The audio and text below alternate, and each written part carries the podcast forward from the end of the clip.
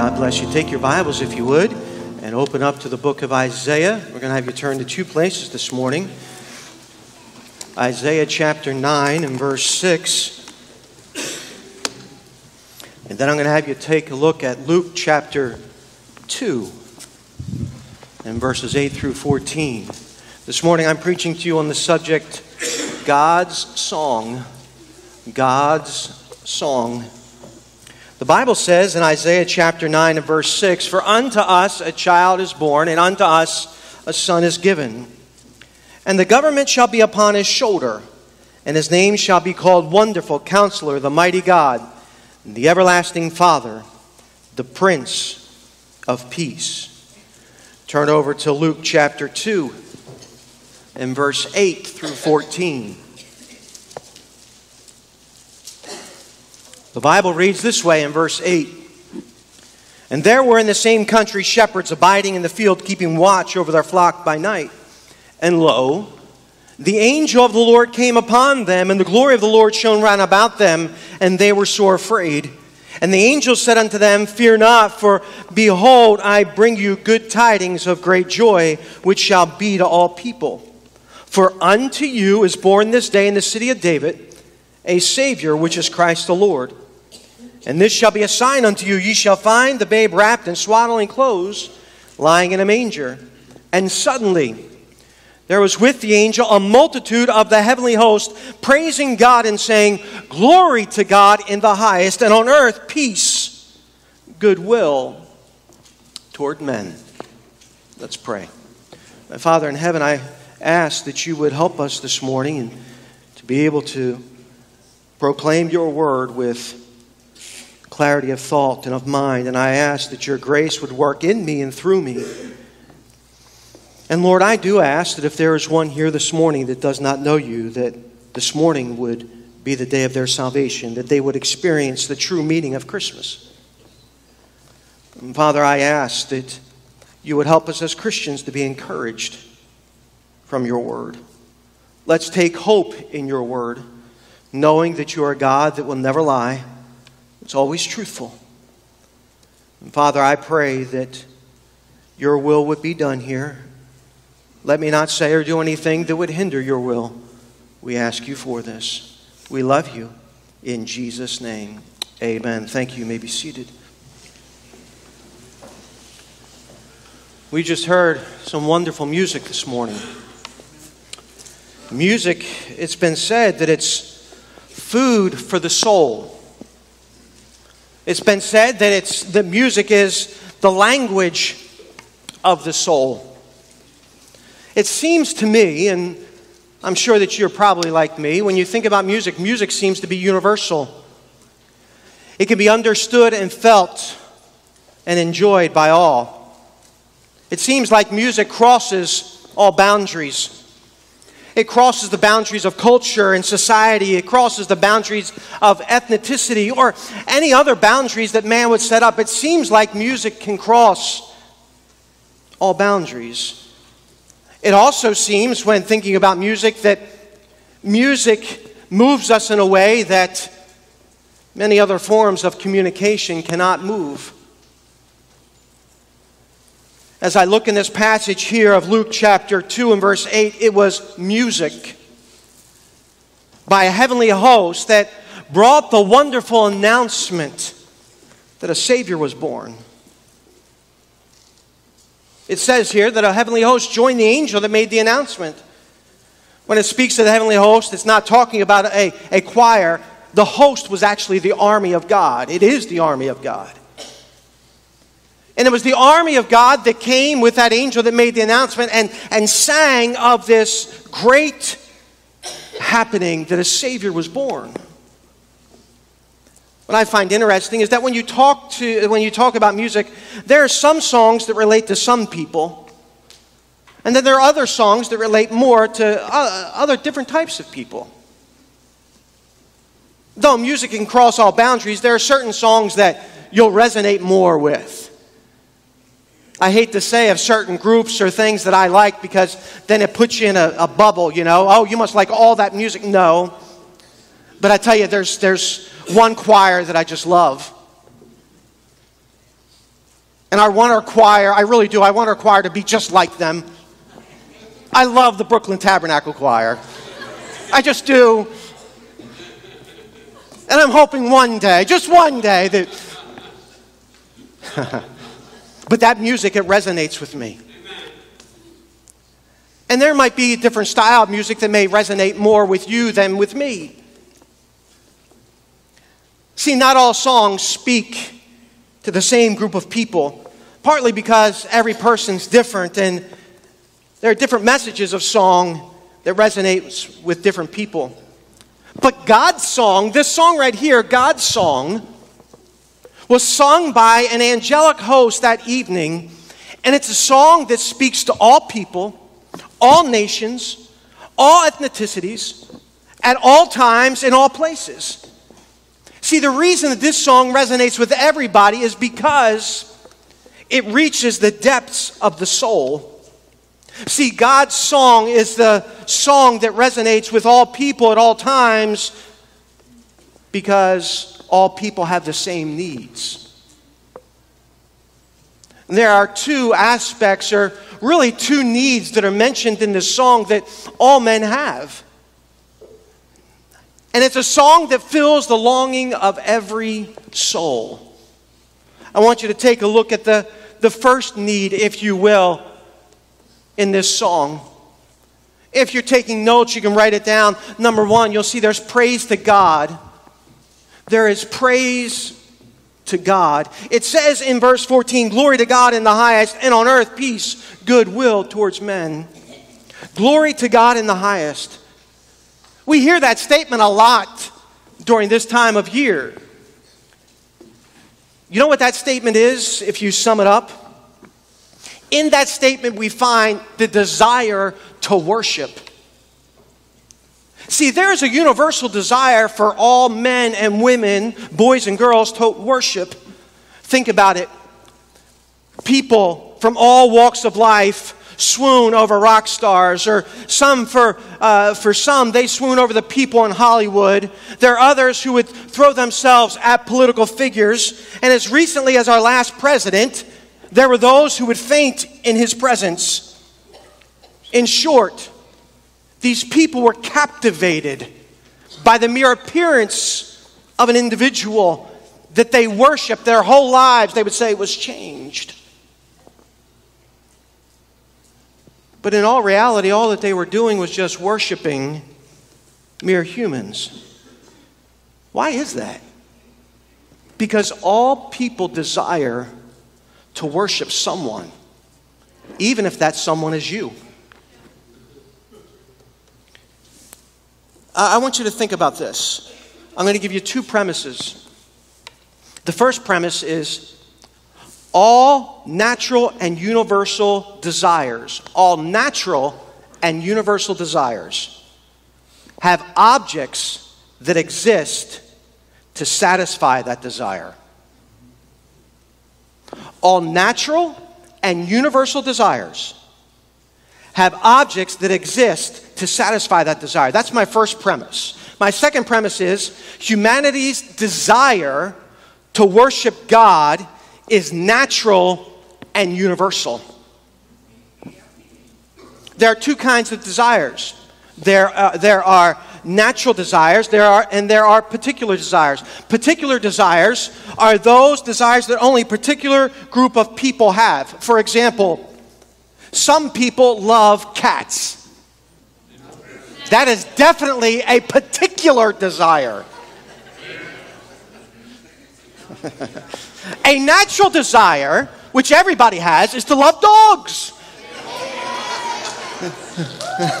I had some of the kids say, I'll take cats instead.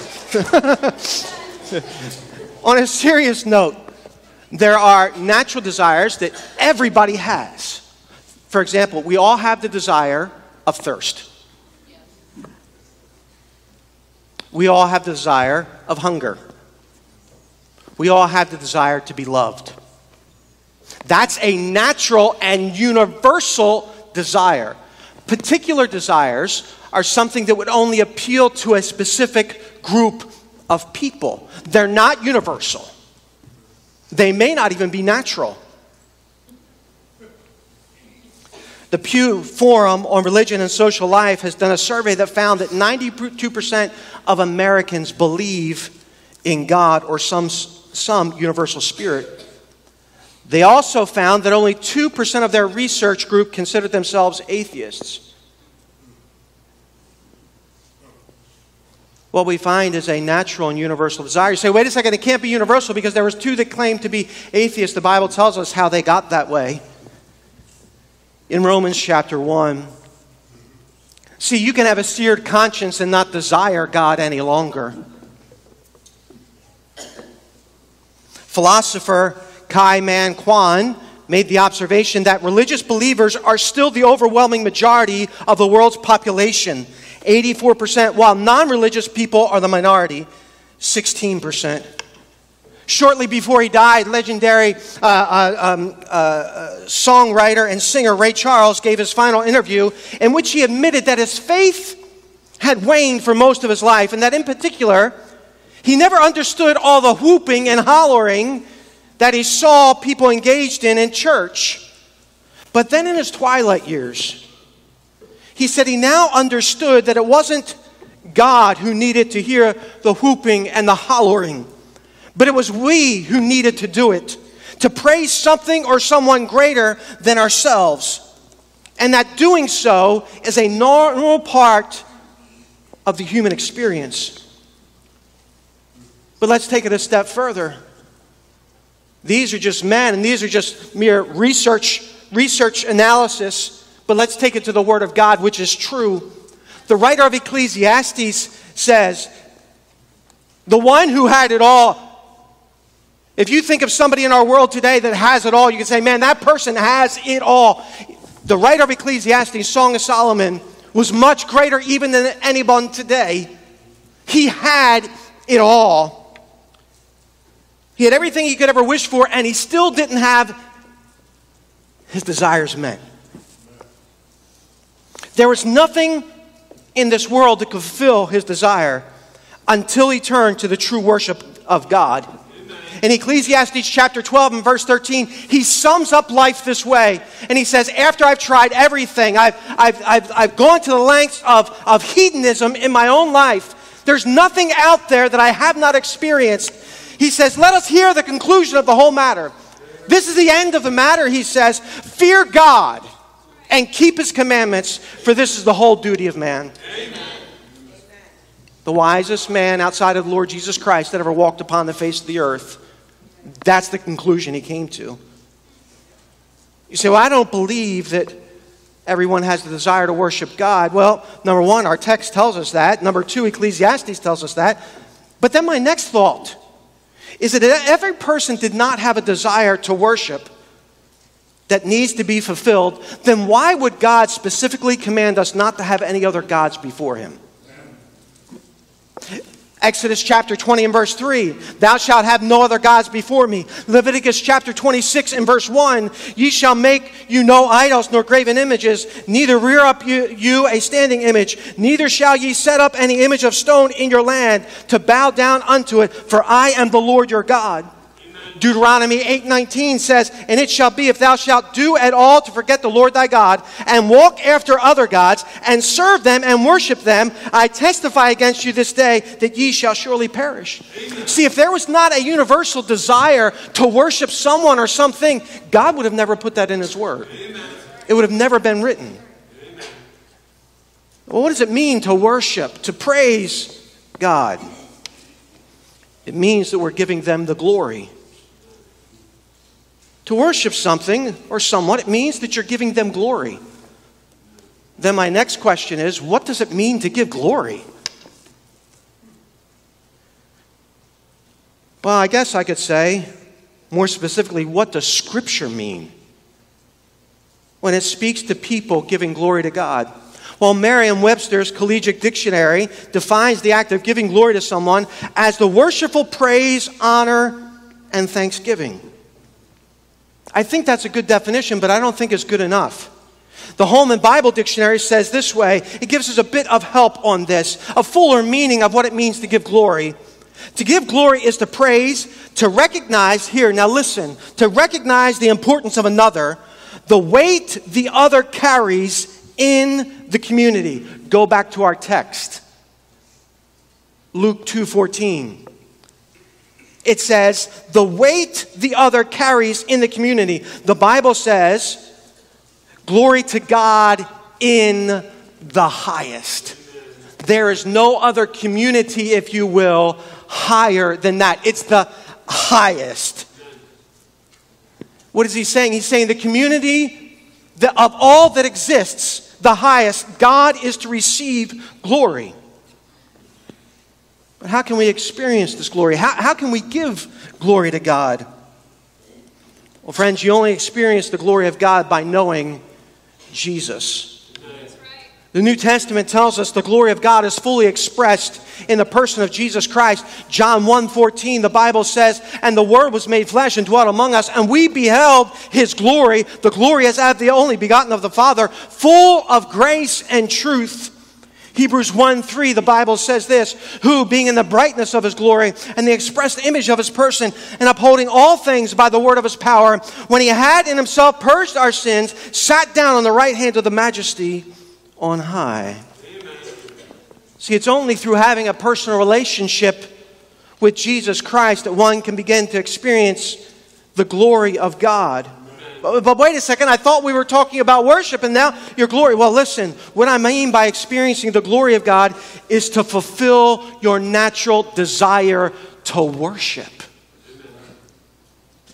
Because when you are glorifying God, what does it mean to glory? It, to glorify or to worship means to glorify. So they, they, they end up being the same coin with two different sides. See, to enjoy the fullness of being fulfilled with the glory of God, experiencing the glory of God it's to fulfill your natural desire to worship. It's being fulfilled with someone that is greater than you. The natural desire of worship was placed there by God Himself. And now listen, it can only be satisfied by God Himself. Why do you think the world is trying everything today? They're trying this, that, and the other thing. You line it up. They're looking for it in another person. Let me tell you, Christian friend, listen, your mate cannot fulfill this desire in you. They were not created to fulfill that desire in you. Only God can fulfill that desire in you. By the way, mama, grandma, your grandkids, though you worship them, cannot fulfill that desire. Only God can fulfill that desire. Sir, your job cannot fulfill that desire. Your promotion, your wealth, nothing can fulfill that desire. Why, why do people say, uh, rich people, they've been, it's been quoted on their deathbed, how much is enough money? One, one was recorded by saying, just one dollar more. If money fulfilled, then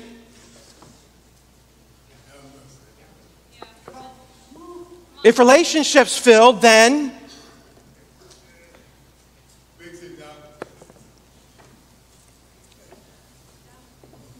You say, well, how can I experience this desire to have this fulfilled in my life? The desire of worshiping God can only satisfy. How can that happen in my life? You can only have this happen in your life by first recognizing that Jesus Christ is the only way. You got to recognize that you're a sinner. Oh, that's easy for you to say, preacher. You're standing up there, holier than thou. No, I'm a sinner. Matter of fact, out of all of you, I'm probably, as Paul says, the chiefest of sinners. So it's not that I place myself on a pedestal. I recognize that I'm a sinner and that I cannot save myself. There's nothing that I can do. My good deeds will never outweigh my bad deeds. Why? Because God's already proclaimed that.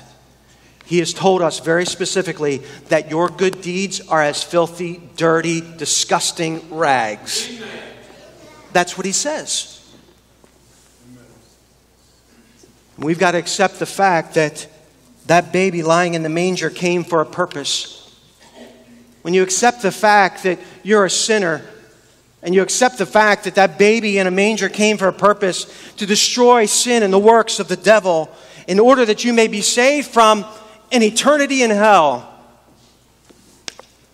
you must accept that first. But then you've got to place your faith and trust in Lord Jesus Christ. See, you'll never experience the glory of God, being able to have that desire fulfilled if you don't go through the Lord Jesus Christ.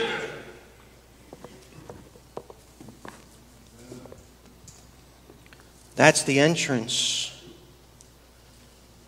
In the beginning, experience the glory of God. But then, what about the believer here today as we finish up? We're not only to experience the glory of God, but we're to give God glory. What's the text say? Glory to God in the highest. Jesus is the best example. He's the best example to show us how to give glory to God. Amen, Jesus glorified God in his humanity by obeying his Father in all things, even dying on the cross. John chapter 17 and verse 4, the Bible says, I have glorified thee. Jesus is speaking here. I have glorified thee on earth. Now, listen, folks, you might say, well, I don't know if I believe that this is true. You can look in history and you can find that there was a man born in, uh, uh in Galilee and in Nazareth named Jesus. It's a historical fact. These are his words. Somebody recorded his words, okay? I have glorified thee on earth. Jesus speaking. Who is he talking about? He's talking about his Father in heaven. I have finished the work that thou gavest me to do.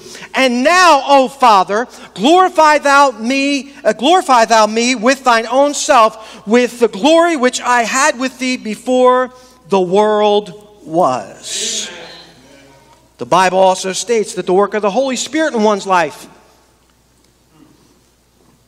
is how to glorify God. So, how can I, you say, well, Pastor, how can I, I've already experienced the glory of God and knowing Jesus Christ, and I know that He can fulfill that desire, but then how do I glorify God? You glorify God first, Christian friend, by being obedient unto the Father. Amen. Do what the Father says. Hey, think about it. When you have kids, what is the best thing that they can do to honor you, to glory in you? It's not, I mean, they might give you a nice present or something, that's nice.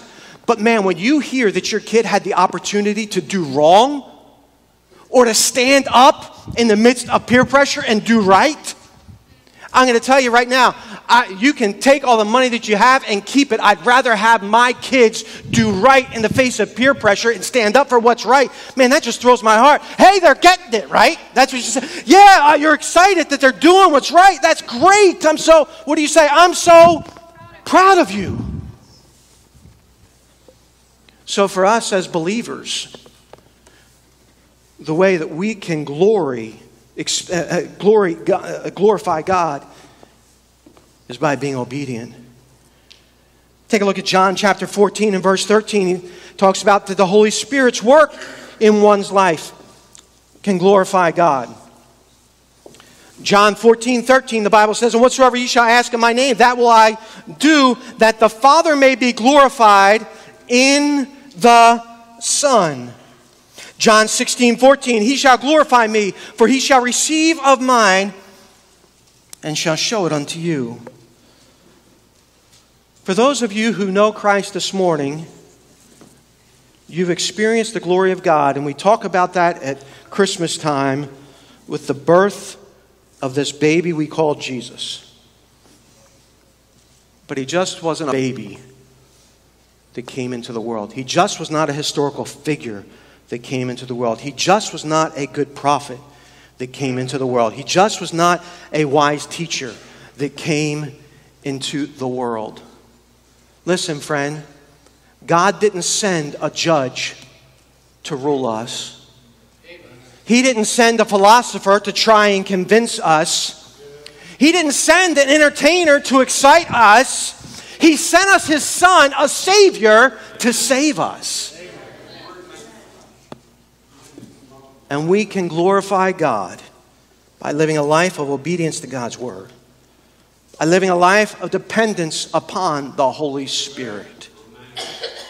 Glory to God in the highest. We don't have time for the second verse of the song this morning. The kids, you guys have really been good. You really have. I know I'm not as exciting and as fun as your teachers downstairs, but you've been really good. But this morning, everybody has the desire to worship. You might not recognize it as worship. You might just say, oh, these are the things that I just like. But your whole world is wrapped up in it. It's worship. Let me ask you is there anybody here this morning that would say, I've never, ever experienced that desire being fulfilled? You say, I don't know if I were to die right now that I'd spend eternity with the Lord. I don't know if Jesus is my Savior. You say, Well, I, I was baptized when I was a child. I've taken Holy Communion. I, I, I, do the rosary and I, I confess my sins and those type of things. And I'm, I'm so thankful that you have some religious background. I'm thankful for that. I'm thankful that you're probably a moral person because of that. I'm grateful for that. But those, your religiosity and your morals are not going to get you into heaven. Neither will mine. So guess what? You and I were in the same boat. But I jumped out of that boat and I got in another boat. That boat was sinking, and I saw SS Savior coming by. And there was a lifeline thrown out, and his name is Jesus Christ. And I jumped out of that boat and I grabbed onto that lifeline, and God the Father pulled me in. I've had that desire fulfilled to worship. How about you? Christian friend this morning, would your friends and your, your neighbors and, and your, your family members and your coworkers be able to say, man, that person glorifies God in their life? Man, they're serious about their Christian life. Seems like all that they ever do is follow the Bible. Man, they don't skirt on anything.